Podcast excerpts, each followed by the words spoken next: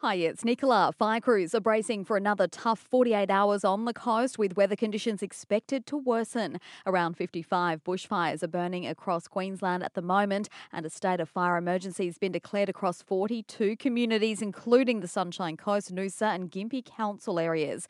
QFES Deputy Commissioner Mark Roche says all of us should do our bit. First of all, you need to develop a bushfire survival plan, putting together your details, um, your plan if you plan to leave, and just have all of that information ready. Nambour is set to reach 33 degrees today, 36 tomorrow, with winds becoming northerly this afternoon, increasing to around 35 kilometres an hour.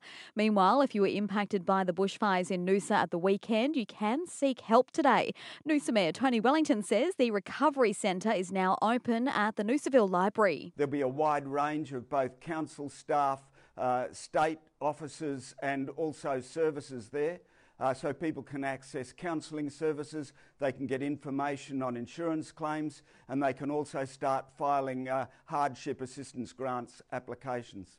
And a Buderim anti bullying and suicide prevention educator's been named the 2020 Queensland Australian of the Year at a Gala Awards ceremony overnight. Rachel Downey is a teacher and created Stymie, a reporting system that enables children experiencing bullying or other mental health challenges to seek support. I basically got students to help me design this system. They said that it needed to be anonymous, it needed to be accessible and that was six years ago. Uh, we've delivered it to more than 300,000 students nationally.